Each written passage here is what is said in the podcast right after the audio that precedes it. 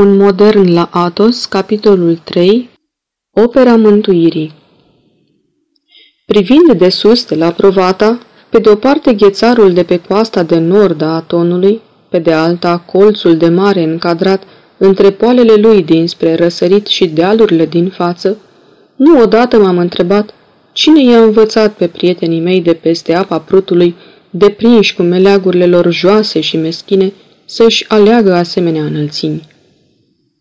Să fi fost vreo reminescență, vreo pornire inconștientă, o nostalgie veche, un dor neîmplinit de veacuri a împins poate pe confrații mei spre înălțimile albastre, cu orizonturi largi, cu neantul fumuriu al depărtărilor. Dar atunci cum se face că cei din schitul Lacu, tot basarabeni și aceștia, s-au așezat atât de jos, aproape în întuneric, aproape sub talpa atonului, aproape în lumea tartarului? Oricare ar fi fost socotelile, n-au greșit nici unii, nici alții, căci dacă cei din Provata au prilejul în toată clipa să vadă micimea și nimicnicia slabei și trecătoarei ființe omenești față de neclintita măreția a naturii, cei din lacu, privind stâncile și pădurile atârnate deasupra lor, se gândesc și mai des la o neașteptată și năprasnică trecere în cealaltă lume deodată, poate în clipa unui gând ușurate din șirag cu mântuirea neisprăvită.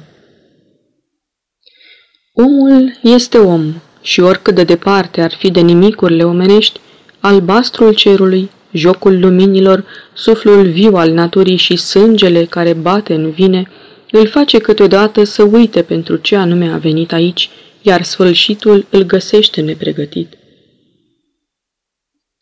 Ceea ce clădești zilnic, cu chin și osteneală, cu posturi și rugăciuni, pierzi și risipești cu un gând lumesc, cu o vorbă nesocotită. O adevărată stâncă a lui Sisif, pe care oamenii aceștia o urcă zilnic spre culmea mântuirii, ca să o scape zilnic tocmai în vale. Ce faci noaptea, strici ziua, din nou o urci, iar o scapi, iar o urci. Cine ar putea spune suferințele trupului și amarul îndoielilor, povara ispitei și lacrimile tinereții tăinuite cu grijă, dar ghicite și pedepsite cu asprime de către cei bătrâni. Încă cine-i tânăr, cine de 25 de ani, de pildă, are o mângâiere. Crede că peste 5-6 ani va fi bătrân și că înțelepciunea și celelalte vin de la sine. Dar numai bătrânii știu cât de greu vine cu mințenia, cât de șugubăț este gândul, cât de greu este lanțul trupului și șoapta ispitei. Singur, singurel, închis în colivia strântă, cu cartea într-o mână și cu un craniu vechi în cealaltă mână, bătrânul simte că degeaba s-a închis, că un val neînvins îl duce spre besna adâncă și necunoscută. La urma urmelor, oamenii ar putea o lua care încotro, pierzându-se în labirintul gândurilor și labirintul muntelui, dar disciplina îi ține uniți, disciplina de fier a mănăstirii, care le dictează, dacă nu gândurile, cel puțin faptele. O disciplină aspră în Sfântul Munte, cu disciplina nu se glumește. Ziua, și mai ales vara, vizitatorul n-are ce căuta în Sfântul Munte. Ziua, omul nu se vede. Pe cât sunt de tăcute stâncile și pădurile, tot atât de muți și aproape nevăzuți sunt și oamenii, cei tineri scormonind undeva între stânci, cei bătrâni închiși cu cărțile de rugăciuni. Ziua nu-i vezi când se adună nici în biserică, unde din când în când răsună ceva ca un suspin sau ecou înnăbușit, nici la trapeză, unde se aude numai vocea monotonă a citețului despre patimile vreunui sfânt, ascultate de umbrele care se grăbesc să sfârșească o tristă corvoadă trupească. Ziua este moarte. Sfântul munte trăiește numai noaptea, de la 12 și apoi înainte. Acum, odată cu toaca, tresare și viața. În biserici se aprind luminile și prin ferestrele deschise se revarsă peste văile trezite tânguirile inimilor cuprinse de dorul fericirii viitoare. Aceasta este o înregistrare Cărțiaudio.eu. Pentru mai multe informații sau dacă dorești să te oferi voluntar, vizitează www.cărțiaudio.eu. Toate înregistrările Cărțiaudio.eu sunt din domeniul public. Poți asculta și alte înregistrări ale naratoarei Iven Comunica. Adesea soarele este sus în colțul golfului Molfino. Fantomele vaporoase și poetice care se leagănă sub lumina zeilor au dispărut de mult, dar oamenii toți se mai roagă cu privirea sus, cu gândul spre împărăția mormântului. Apoi, după o bucată de pâine și câteva măsline, cei tineri dispar la lucru în grădină, iar cei bătrâni la canoane și rugăciuni. Începe tăcerea și împărăția morții. Numai cronometrul poate atinge exactitatea, regula și disciplina de fier din acești locașuri, unde fără blagoslovenia starețului, călugărul nu face un pas afară de programul stabilit și unde orice mișcare sau vorbă lumească este pedepsită cu mătănii mari, mătănii mici, posturi, canoane și rugăciuni. Proteste sunt excluse. Călugărul e soldatul Maicii Domnului și nu crăcnește. Dacă se poate deranja câteodată ceasornicul, poate ciovăi, se poate opri și mașina omenească. Se abate ispita și călugărul în toată firea declară într-o zi că vrea să zboare. Se urcă pe vreo stâncă și zboară de-a binele.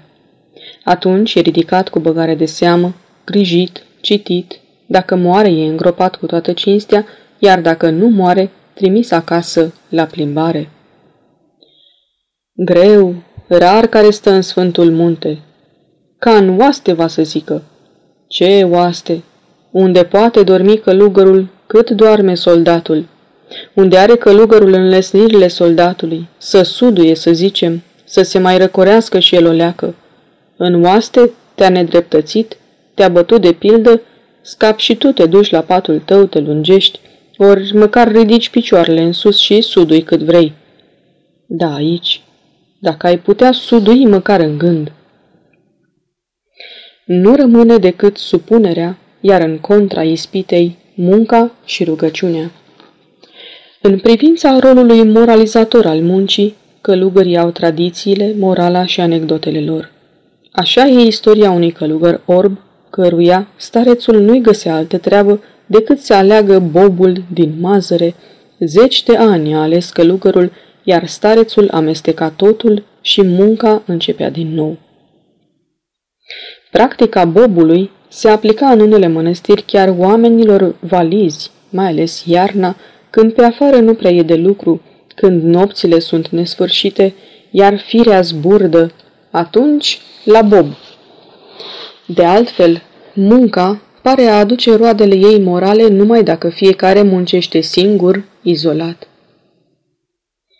Unde sunt deja doi sau trei, se naște vorbă, se nasc glume, vin râsete și ispită. Măsura e bună până când omul se desprinde de gândul său și atunci omul devine ca vinul. Omul trebuie să fiarbă.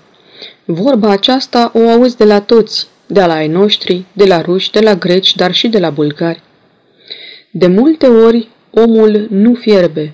Cu toate preceptele și canoanele, se uită în jurul și oftează. Parcă s-ar duce undeva, dar unde? Până la lacul e drum de un ceas. Dar locuitorii din Provata și cei din lacul se întâlnesc mai rar ca cei din Dorohoi cu cei din turnul Severin. Să se ducă la Vigla, să plece fără treabă, fără blagoslovenie, nu se poate. Numai ca să mă spovedesc, îngână tânărul călugăr, care nu știe singur ce vrea. Ce? Iar n-ai putut dormi? Starețul știe bine că bietul călugăr n-a putut dormi, că are vedenii care îl tulbură, tablouri care i-a prins sângele. Știe că tânărul călugăr se sfiește să spună ce vrea și ce îndură, dar tot nu-l lasă și aduce duhovnic din alt locaș. Atunci pacientul face o metanie dinaintea starețului și își cere hârtiile. Rar care stă în Sfântul Munte.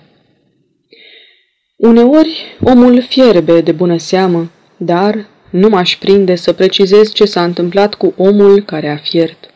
Pe cât am înțeles de la un rus, e vorba despre grație. Și mai puțin aș risca să definesc grația. Ce este darul acela divin sub al cărui impuls omul începe să se apropie de perfecție? Te pomenești că dai de bucluc cu teologii și cum de la grație se poate să nu fie departe până la liberul arbitru, dai și de filozof și atunci e mai rău.